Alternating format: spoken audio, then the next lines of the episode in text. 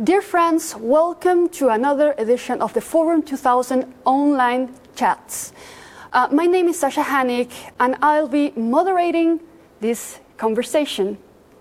Europe and Hungary. Uh, Hungarian Prime Minister Orban and his ruling party Fidesz have developed a form of illiberal democracy that has led Hungary to become the only EU country to be listed as partially free. Orban's party won a fourth consecutive term in office in April's parliamentary election, once again talking a two thirds majority in the parliament. What does this mean for Europe in times of de- democratic decline, resurgent authoritarianism, authoritarian influence, and war? To answer all these questions today, we have a very special uh, expert, uh, Dr. Kreko Thank you so much for being with us today. Thanks, Seth, for having me. I have a series of, uh, I, am sure there are very general questions, but I know people who are listening to this conversation may not know. Uh, so I want to start with the basic phenomenon. What is a liberal democracy? And you, you also talk about informational autocracy. So, what is informational autocracy and how it relates with uh, Hungary? Yes, I think it's an important question and it, it uh, fits a broader trend that we can observe in all over the world. The concept of informational autocracy or spin dictatorship is coming from Guriev and Treisman, who, who labeled uh, the new kinds of autocracies this way. New kinds of autocracies does not use direct violence mm. to oppress their citizens because they don't have to. There are no mass uh, imprisonments.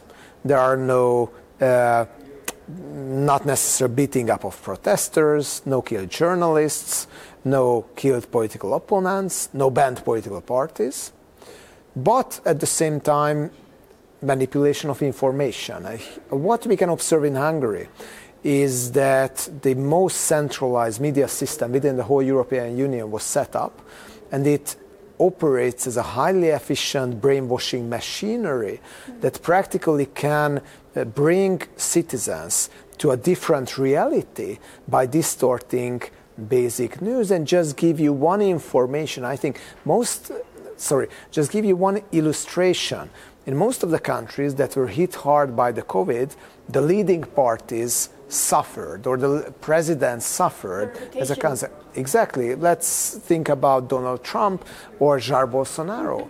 Uh, the popularity of Viktor Orban remained untouched despite the fact that Hungary had the second highest mortality rate in ratio to the population due to COVID within the whole European Union. So very high mortality rate, two thirds of the Hungarian population was not aware of the fact. Uh, the other thing is that that uh, more than two thirds of the Fidesz voters, the governmental voters in Hungary, think that this is Ukraine to blame for the invasion of Russia. So if you can manipulate the information well, and this is the art of informational autocracies, then you don't have to oppress your citizens, and you can play a democrat. And there are more and more uh, autocrats like that. They are look-alike democrats who who wear suits and not military uniforms, but at the same time can quite aggressively uh, and violently distort reality. I want to touch upon uh, a lot of things that you mentioned. And you mentioned the voters, the, the support that this party has. I, I read an article you wrote about this phenomenon, and you said that actually it, was, it is the lower income groups that are the greatest supporters of uh, Orban and his party. But not only that, but they also the most apolitical ones. So they either, either support Orban or they don't support anyone.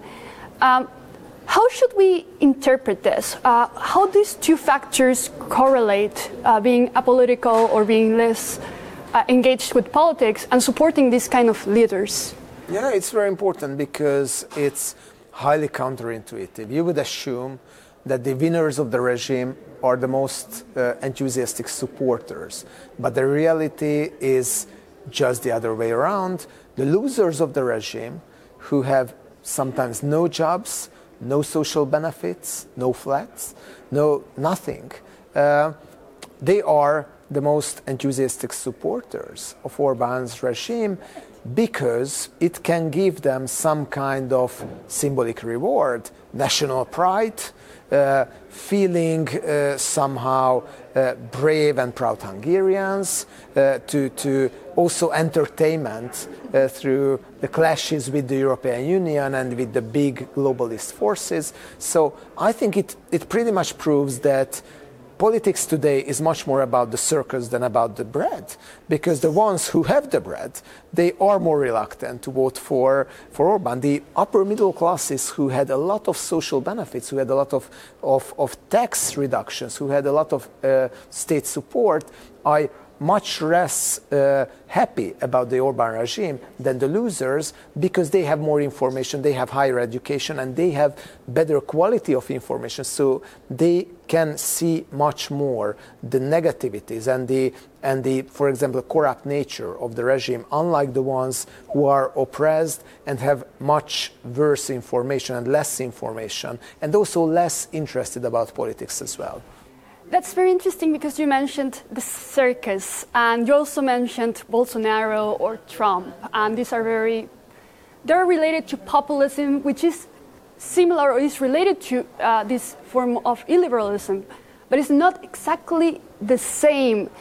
Uh, nevertheless, we do see people like Orban gaining popularity abroad. And I think one of the examples we think about a very popular leader in Latin America is Bukele, isn't he? And he runs a very similar kind of style of government. So my question is, how does this trend, this kind of leader, this kind of politics spread ac- across borders?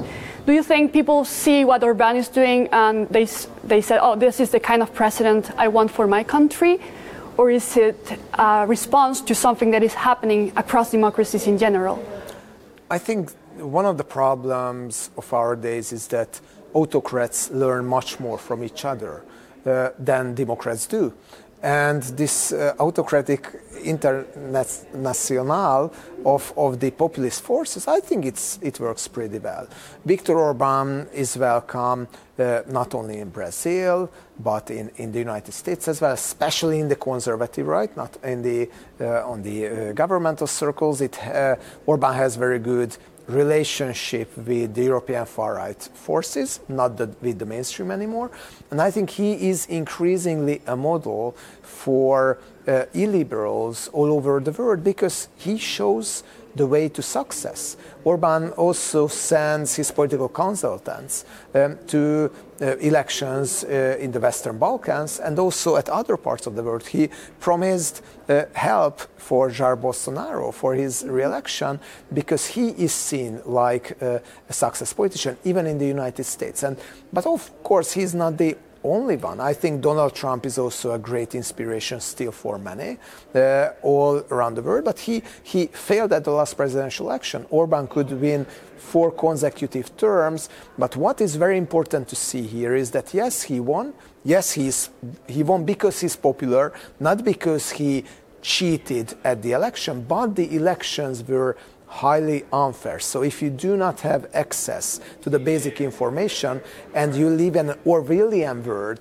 with a totally distorted information environment, citizens simply cannot make informed decisions. And if they cannot make informed decisions, we cannot talk about a democracy. Mm-hmm. You mentioned other leaders that are gaining popularity in, in, Europe, and we know their names, we know Bolsonaro. Uh, considering what is happening now in, in Ukraine and how the West more or less has responded to the crisis and has shown that, okay, we can apply sanctions, we can give a tougher response, we can be the tough leader in power, even though we are democratic. Do you think this has changed the prospects for other illiberal or populist leaders in Europe? Yes, it did. I think there are two stages of this of this uh, of the reaction of the European politics to the war. And the first stage was about sympathy, was about condemning Russia, was about moral outrage due to the genocide and of, of killing civilians and so on.